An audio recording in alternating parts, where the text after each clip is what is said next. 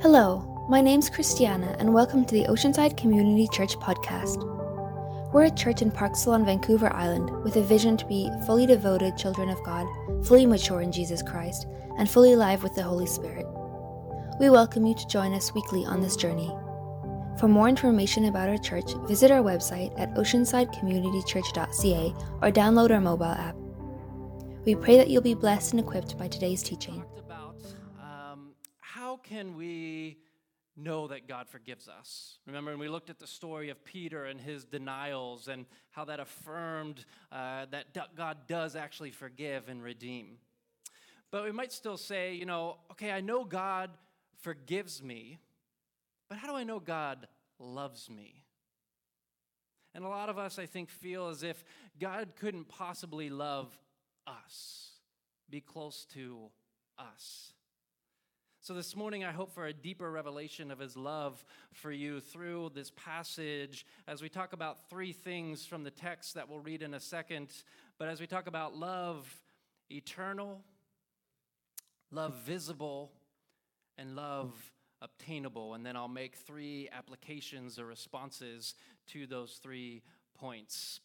So, Jesus, the night before his death, just hours before he will be arrested, he prays this prayer with the disciples. So, will you stand to honor God's word and read this with me from John chapter 17, verses 1 through 5. There's always Bibles on the back table if you need one to borrow while you're here, or even take with you um, home or to give to someone as a gift. But John chapter 17, verses 1 through 5. After Jesus said this, referring to verses 16 through 33 that we looked at last week, talking about his death, he looked toward heaven and prayed, Father, the hour has come. Glorify your Son, that your Son may glorify you. For you granted him authority over all people, that he might give eternal life to all those you have given him. Now, this is eternal life, that they know you, the only true God, and Jesus Christ, whom you have sent. I have brought you glory on earth by finishing the work you gave me to do. And now, Father, glorify me in your presence with the glory I had with you before the world began. This is the word of the Lord, and if you believe it, would you say, Thanks be to God? You may be seated.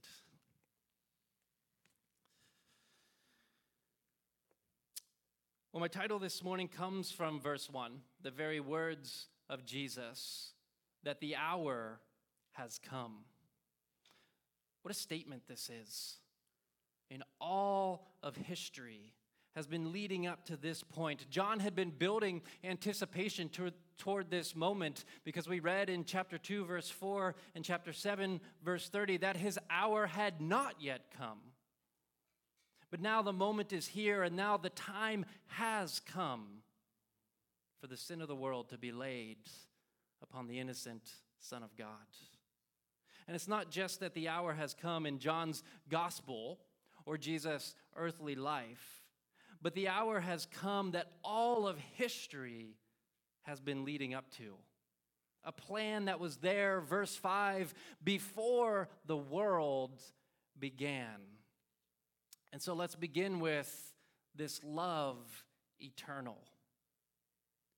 Jesus says, Father, the hour has come. Glorify your Son, that your Son may glorify you. For you granted him authority over all people, that he might give eternal life to all those you have given him.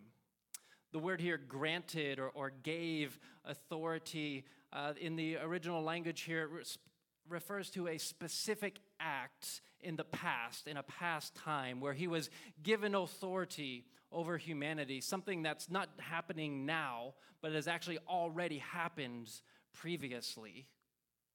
God's love for you through Christ and desire to give eternal life has actually existed eternally. Passages such as John chapter 1 verses 1 through 3 or Colossians 1:17 teach us that before anything was Jesus already was. He was before all things, and in fact, we learn through the scriptures he was involved in the creation of the world. 2 Timothy 1, verses 9 and 10, teaches uh, something very similar. It says, He has saved us and He's called us to a holy life, not because of anything we have done, but because of His own purpose and grace. And listen to this this grace was given us in Christ Jesus before the beginning of time, but it has now been revealed through the appearing of our Savior, Christ Jesus. Try to kind of wrap your minds around this, right? Verse 9 Before the world began, God's grace through Christ was already given to you. John 17, 23 tells us that the Father loves us the way he loved the Son. And then verse 24 tells us, the next verse, Jesus says, You loved me before the creation of the world.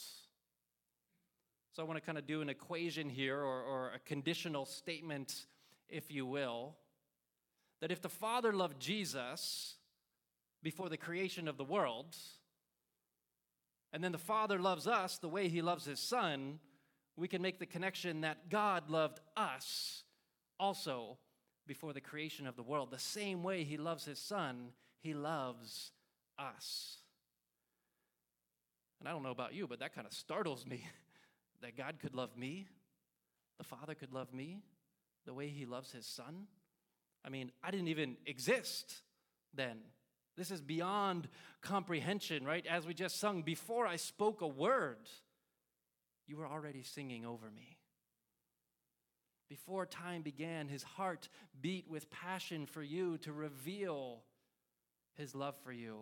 And that time has finally come to pour out his love to us through Jesus. All of time and history has been building toward this one crescendo. The hour has come for love eternal to become finally love visible. Let's go back to 2 Timothy. This grace was given us in Christ Jesus before the beginning of time, eternally. But it has now been revealed through the appearing of our Savior. Eternal love becomes visible love through Jesus. The hour has come. It's time for God's love for the world to now finally be revealed through Christ. It's why Jesus prays in both verse 1 and verse 5 for the Father to glorify the Son so that, for the purpose that God's eternal plan and love for his people might be revealed, so that he can finally make it visible. But how will it be revealed? How will it may be made visible so that we know? Well, through the cross, through Jesus. Jesus is speaking of the cross where the full revelation of God's visible love will be revealed. At the cross, God's eternal love for you and me becomes God's visible love so that we might never doubt it. It's an eternal, everlasting sign of God's willingness to not just forgive you, but accept you and love you. Love eternal becomes love visible at the cross. And now, lastly, the good news is it is also love obtainable. This is love within reach. It's not far away. You are actually capable of receiving it. Verse 5, or sorry, verse 3 now, this is eternal life, Jesus prays, that they know you, the only true God, and Jesus Christ, whom you have sent. See, eternal life, according to Jesus, is actually not something we're just waiting for, and this is clear throughout John. It is something we might taste now by knowing the only true God through Jesus by the Spirit. I mean, do you know anybody else who can say, To know me is to have eternal life. It's amazing. To have Christ is to have eternal life, life eternal living in you. So, how do we respond to this glorious truth, to this love eternal visible, and obtainable. Let me kind of go through each of these points with the application. Number one, we experience his love eternal. How does eternal life reside within you? Last week I talked about Ephesians chapter 1 verse 14 how the holy spirit is called the, the arrabon in the greek meaning the, our, the deposit the down payment the guarantee of the eternal life that is to come we get to taste and experience that eternal life to the fullest extent that it is possible on this side of heaven now through the Holy Spirit's. We get a little feel for what it's like when the Holy Spirit resides in us and we experience it. And the way we do that is through you know, we fast, we pray, we long for the Holy Spirit. We gather together like this in corporate worship, which is often when and where the Holy Spirit is poured out, and we get that taste of eternal life, just like on the day of Pentecost. We enter in fully to a season like this, a season like Lent, and we open up our hearts to God. We anticipate Easter and the resurrection, and we long for more of the Spirit's at Pentecost. We enter into these seasons.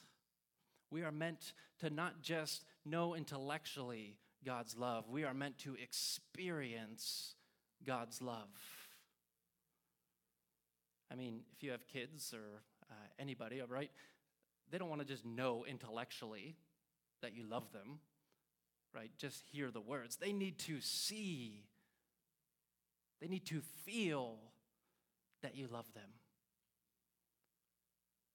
And the Christian life is not just about knowing the right things, uh, what we would call orthodoxy, right things, nor is it just doing the right things, right? That would be orthopraxy. But the Christian life is also feeling and experiencing the right things, what we might call orthopathy, pathos, the right passions in our hearts.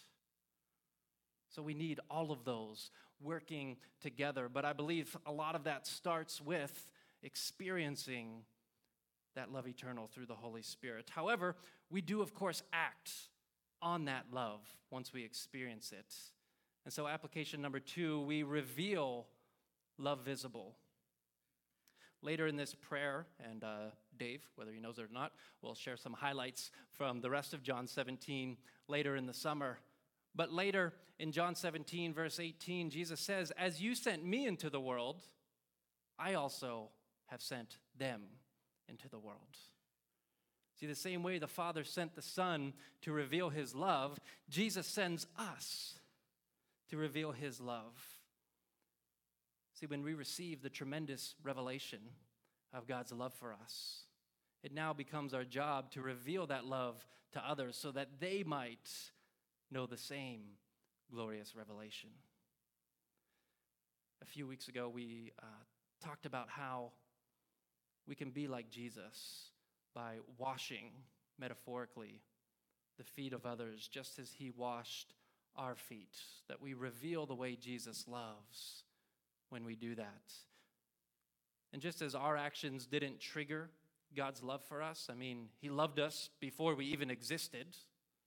We didn't do anything to earn it. In the same way, we can freely love others without concern for whether they've earned it or whether they deserve it. See, we're free to love because of the way we are loved by God. It frees us when we know we are loved. So let's learn to love like Jesus freely, with action, recklessly, even to those who don't deserve it. And then the last application is that we receive love obtainable. And the last application is, is really the first step that we respond to his great love. And so if you're battling discouragement or condemnation or guilt, or have trouble believing God would or could love you, I want you to listen and hear the truth of His word this morning, where He says, My child, I loved you before the world began. I love you with an everlasting love. I long for you. I desire you. There's nothing I want more than to be with you. It's why I went to the cross for you, to make my love visible so that you would believe and receive. That's why I always say that I actually believe that what grieves God the most is not so much our sin, that's already been dealt with. What grieves God more is how much He loves us and how little we respond often in return. How tentative we are in our love back to Him when He's saying, Come, I loved you before the world began. Nothing can separate you from the love of Christ, Romans 8. Jesus made sure of that on the cross. Your sins been dealt with, and so lean into God's great love for you. Run to him, not away from him. So as the band come up, comes up, let's pray together. In response to this text, I believe today for some of you, the hour has come.